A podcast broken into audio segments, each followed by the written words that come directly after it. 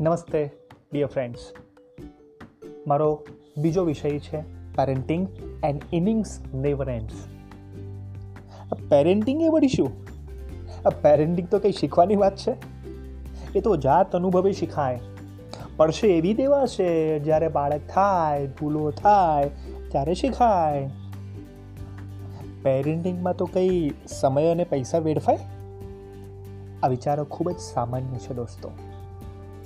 આ વિચારોમાં મારો વિચાર ઉમેરવાનો પ્રયત્ન કરું છું. મારો દ્રષ્ટિકોણ ઉમેરવાનો પ્રયત્ન કરું છું. અને વિચારો કંઈક આમ છે.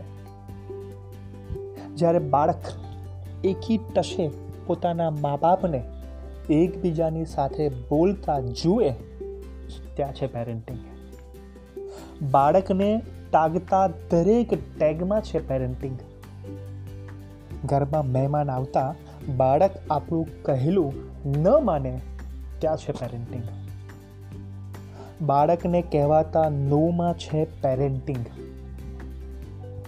બાળકે નવું જ રમકડું તોડવું અને ફાધરનું બહારથી આવવું તેમાં છે પેરેન્ટિંગ રસોડામાં બાળકને પ્રવેશતા જ દૂધને ઢોળવું અને માનું જોવું ત્યાં છે પેરેન્ટિંગ મા બાપની આંખોની પાપણ ઊંચી થવી અને બાળકની પાપણ નીચી થવી ત્યાં છે પેરેન્ટિંગ મારું સાંભળતો જ નથી તે માનવા કરતાં જાણવાની કોશિશ કરવી તે છે પેરેન્ટિંગ બાળકને થોપવા કરતાં આપણે થોભવું તે છે પેરેન્ટિંગ પેરેન્ટિંગ બાળક પર નહીં, પણ પોતાના પર કામ કરવાની વાત છે.